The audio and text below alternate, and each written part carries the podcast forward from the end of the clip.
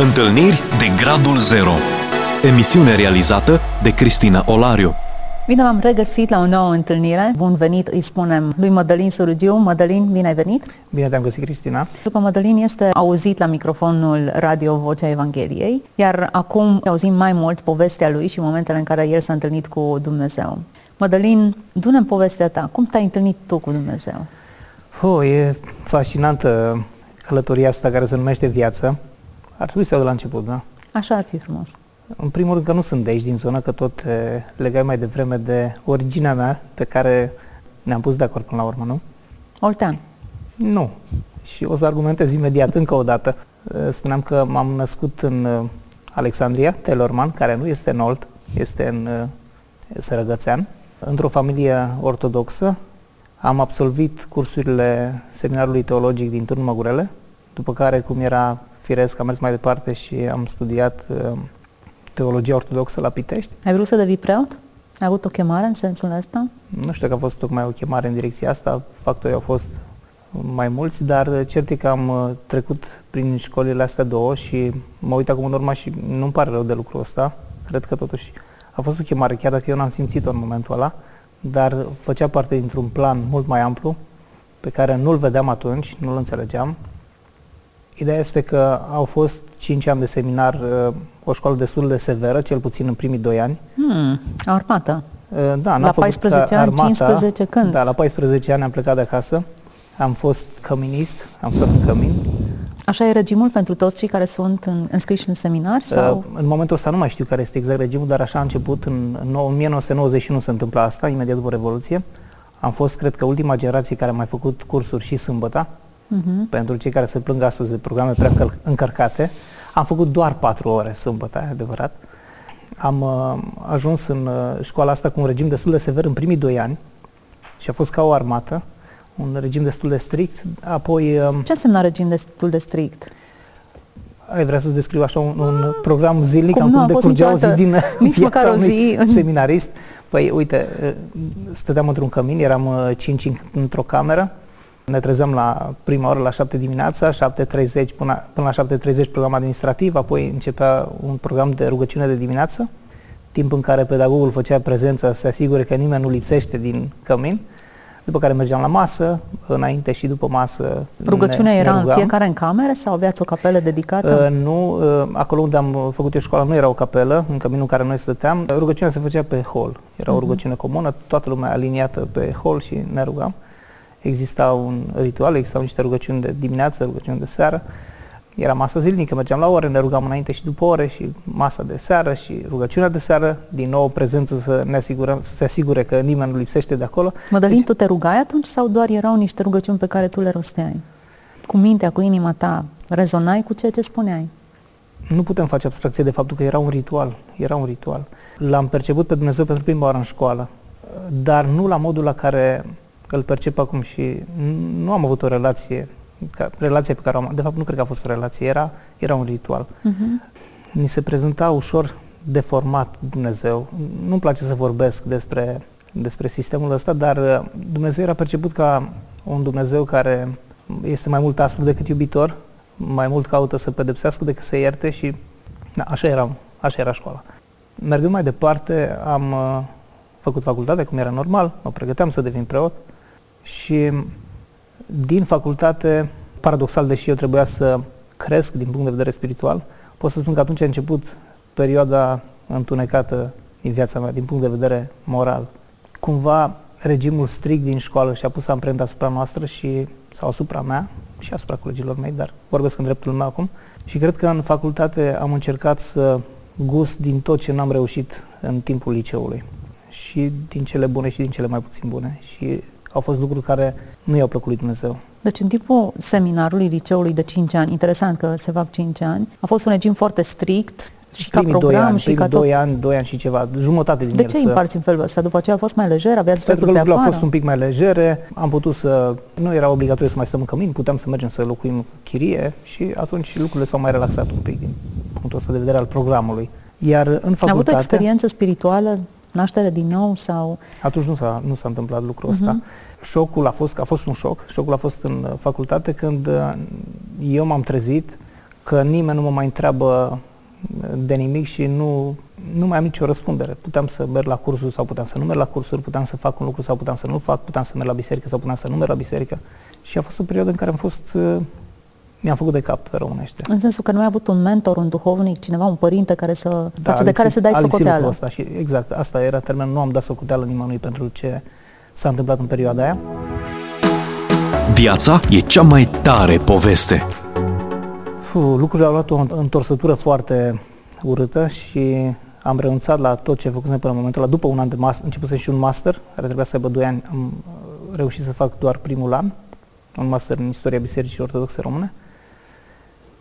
Lucrurile s-au uh, schimbat radical și am luat decizia să renunț la tot ce făcusem până atunci, pentru că au fost niște schimbări emoționale puternice în viața mea. Și din Pitești am plecat în București. Acolo mi-am găsit un job, am lucrat în media. Deci ai renunțat la visul tău de, am, am renunțat de a fi la tot, preot. Da. Datorită trăirilor tale, a ceea ce ai experimentat, a, simțeai că e duplicitar sau de ce? Care e? Totuși sunt câți ani? 9 ani? Cât ai petrecut într-o școală de formare ortodoxă care urma să te 10 echipezi? Ani, aproape 10 11. Ani. 11 da. ani. Eram într-o relație, știam pentru ce mă pregătesc și lucrurile s-au rupt. Din cauza asta am uh, renunțat la tot. În București viața mea a continuat la fel sau poate chiar mai s-a degradat din punct de vedere moral. Acolo chiar am gustat din toate lucrurile pe care nu trebuia să le gust niciodată și de care mă uit în urmă și mi-e rușine de ce s-a întâmplat atunci, dar dacă Dumnezeu a îngăduit să trecem pe acolo, înseamnă că a făcut-o cu un scop și... Tu știai că e greșit, nu? Cât de, eu știu, da, aveai totuși învățătură Am multă. încercat să mă rup total de, și de biserică. Cred că în anii în care am stat în uh, București, cred că de două ori am fost, chiar m-am gândit, de două ori am fost la biserică și forțat de împrejurări, nu că mi-aș fi dorit eu lucrul ăsta, deci am ocolit și am fugit cât am putut de mult de... Încercam să mă ascund de Dumnezeu, fără să propun neapărat asta, încercam să fac tot ce îmi trecea mie prin cap, să-mi iau viața în mâinile mele și să cred că eu o controlez. Asta până în 2003, uh, când uh, întâmplător am considerat eu atunci, am ajuns în, uh, datorită jobului, am ajuns în Timișoara, unde am cunoscut-o pe viitoarea mea soție, pe actuala, de fapt. Da, și lucrul ăsta mi-a schimbat viața. Nu știu, poate cum s-au întors uh, unii la Dumnezeu sau cum a fost uh, momentul ăsta de restart pentru unii, dar pentru mine nu am auzit voci, nu am văzut imagini spectaculoase, nu mi s-a întâmplat nimic ieșit din comun. Viața mea s-a schimbat uh, printr-un om, prin soția mea. Atunci când am întâlnit-o, lucra la o firmă la care lucra singura persoană din Timișoara pe care eu o cunoșteam, și am mers să salut pe omul ăsta și ea lucra acolo. Nici măcar nu a stat de vorbă cu mine și cu încă trei colegi cu care venisem din București, doar uh, ce m-a salutat și vreau să spun că ăla a fost momentul în care s-a întâmplat ceva. Ăla a fost clicul. Deși, Te-ai îndrăgostit. în afară de lucrul ăsta, să mai târziu, dar nu ăsta a fost motivul.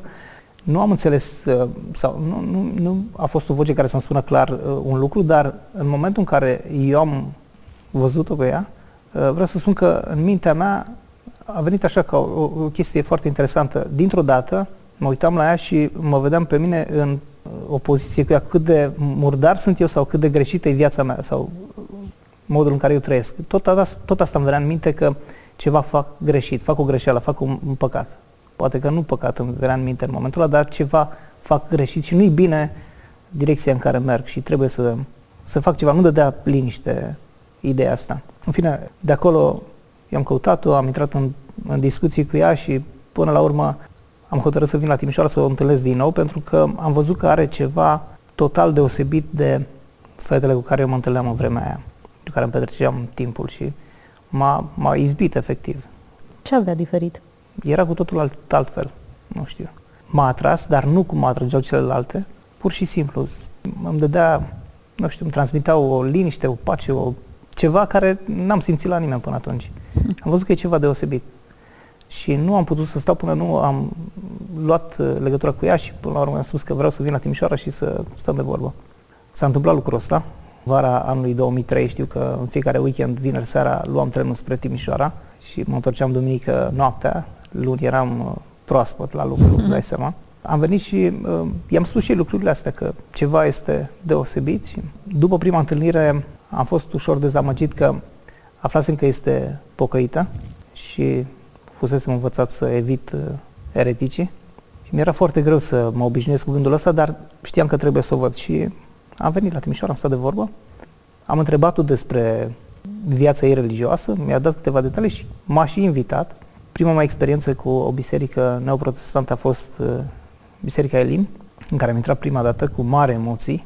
Au fost niște lucruri acolo care m-au bulversat de-a dreptul, cred că ți l-am mai povestit odată. Ce m-a șocat, eu eram convins că eu venind din mediul ortodox, sigur ea s-a lăudat cu lucrul ăsta că o să ducă un ortodox la biserică și m-a șocat că de la intrare, de la oameni de ordine, toată lumea zâmbea la noi și ne ura bine ați venit și nu înțelegeam de ce se întâmplă lucrul ăsta, de ce eram, eram șocat. Ne-am așteptat în bancă, mă așteptam să existe, cel puțin în predică, un moment în care vom fi atacați noi, ortodoxi, ziceam eu despre lucrul ăsta. Și nu s-a întâmplat deloc. Și vreau să spun că mie Dumnezeu mi-a vorbit în ziua aia, prin, în special prin uh, versurile cântărilor. Deci atât de multă hrană am găsit acolo, de, nu puteam să-mi imaginez că există așa ceva. Și la fel, nu mai țin minte că eram foarte, foarte tulburat în ziua aia, nu știu cine a predicat atunci la Elim, dar țin minte că am, am uh, hrănit, deși nu-mi plăcea să recunosc lucrul ăsta, mai ales să-i recunosc ei. Și de acolo lucrurile au mers. Firesc, ne-am întâlnit în fiecare weekend, cum ți-am zis, și până am luat decizia în toamnă, m-am hotărât să mă mut la Timișoara. Am spus că viața mea trebuie să se schimbe, trebuie să renunț la tot ce făceam acolo, nu este regulă și trebuie să, trebuie să iau de la capăt în alt mod.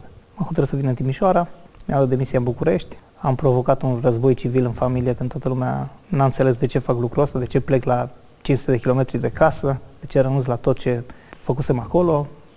Din punct de vedere profesional crescusem, erau perspective de creștere, dar m-am mutat aici și am făcut cea mai bună alegere din viața mea. Cu siguranță.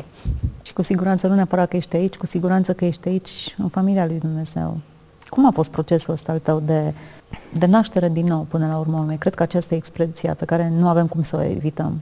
A fost o luptă interioară, în primul rând pentru că nu puteam să trec peste eticheta asta de apostazie, de lepădare, Eretici. de mm-hmm. da, cum să trec de acolo în partea altă, pentru că nu e normal cum pot să-mi schimb.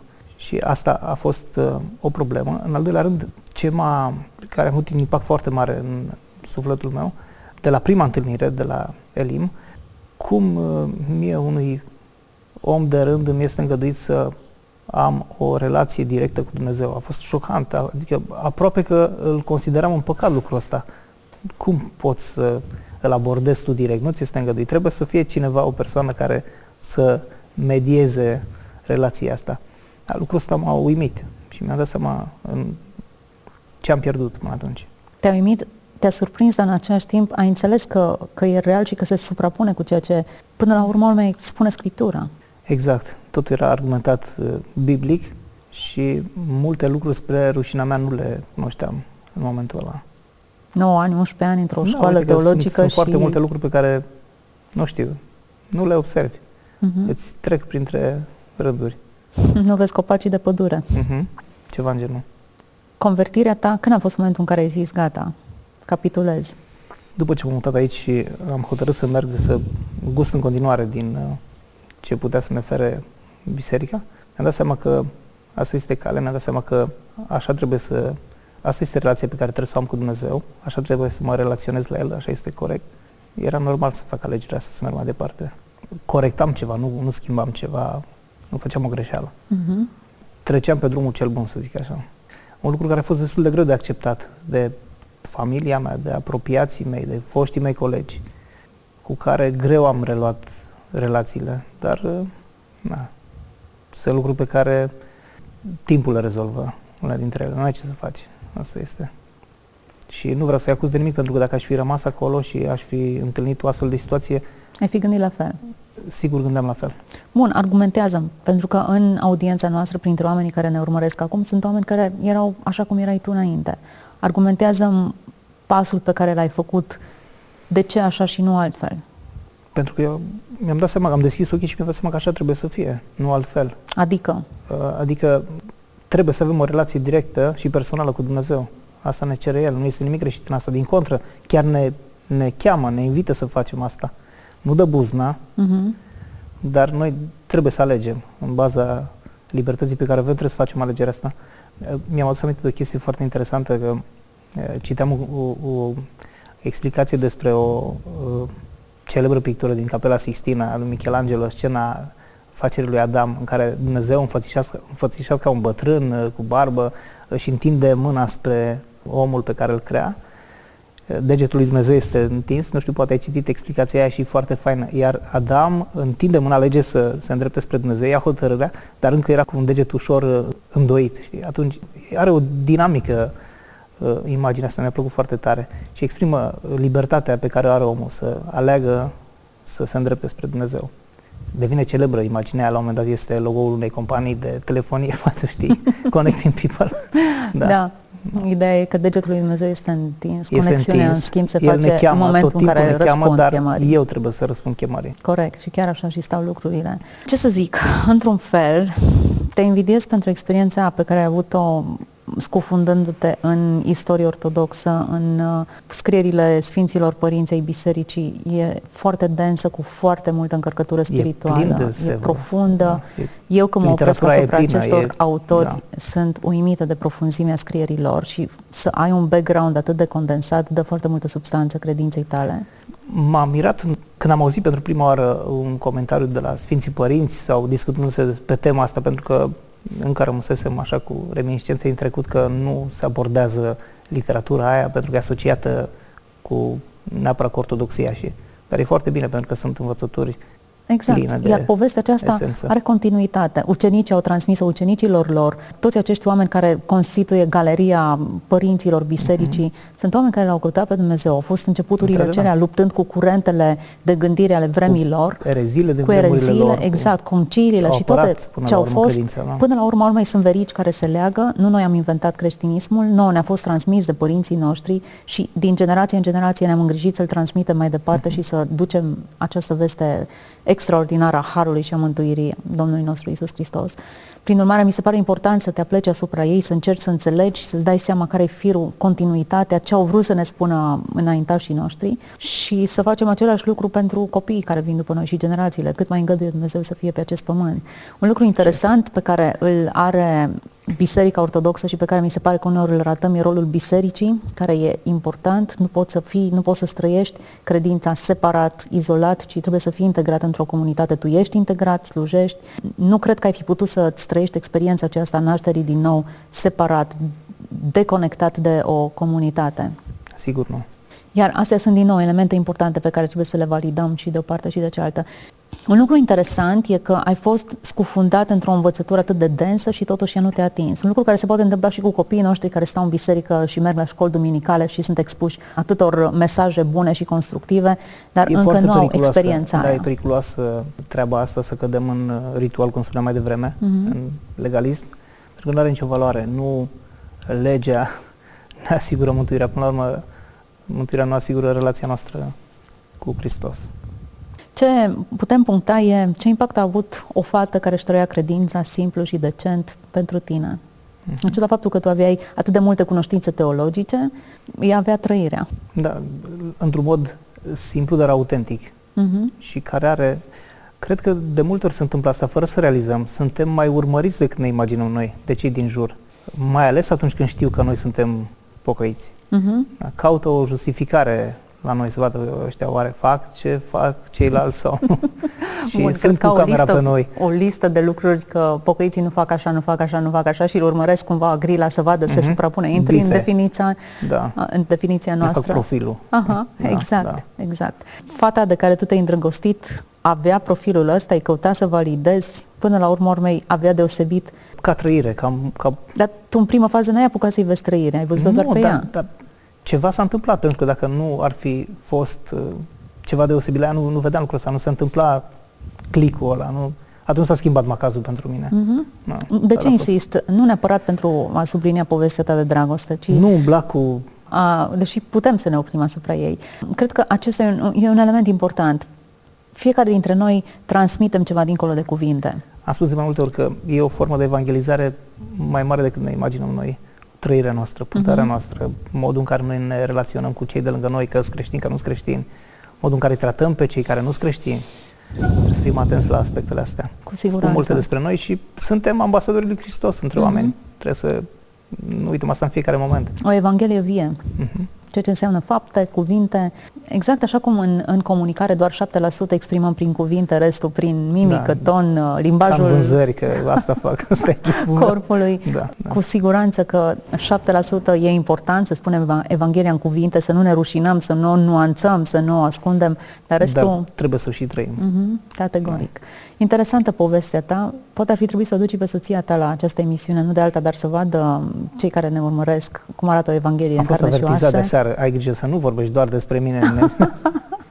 știe ce știe. Da, da, da. da. Dar uh, povestea ta e o poveste frumoasă. Dumnezeu a lucrat în viața mea printr-un om, prin ea. Uh-huh. El a trimis-o Acum trebuie să recunoaștem, Mădălin, că de cele mai multe ori Dumnezeu folosește oameni ca să ne transmită Evanghelia. În lumea musulmană ei spun că au o anumită visă și îl visează pe Isus în carne și oase sau au o anumită da, experiență de, de genul acesta, da, pentru că da. nu este cineva, un om să meargă să le spună explicit uh-huh. Evanghelia. Caută să-și personifice cumva să Da. Acum, tu uh, n-ai visat-o pe, pe soția ta, ea ți-a apărut în carne și oase, făptură vie, mesagera da. lui Hristos, dar a fost suficientă mărturia cât să, ei. Cât să să-ți dea o răsturnare. Să schimb total. Provocare pentru mea. noi toți, provocare pentru cei care ne-ați urmărit până la ora aceasta. Multa cunoștință, chiar teologică, biblică, nu ne ajută să fim mântuiți. Deși poate crea un context în care noi să aflăm lucruri despre Dumnezeu, avem nevoie de o întâlnire specială, unul la unul, întâlnire de gradul zero, așa cum este și genericul acestei emisiuni, o întâlnire în care să realizăm că tot ceea ce am citit este autentic, adevărat și că poate fi trăit și experimentat de noi în fiecare zi. Mulțumesc, Mădălin, pentru prezența în emisiune, plăcere. te mai așteptăm. Mulțumesc tuturor celor care ne-ați urmărit, fie ca Dumnezeu să ne vorbească tuturor. Toate cele bune! Ați ascultat emisiunea Întâlniri de Gradul Zero cu Cristina Olariu.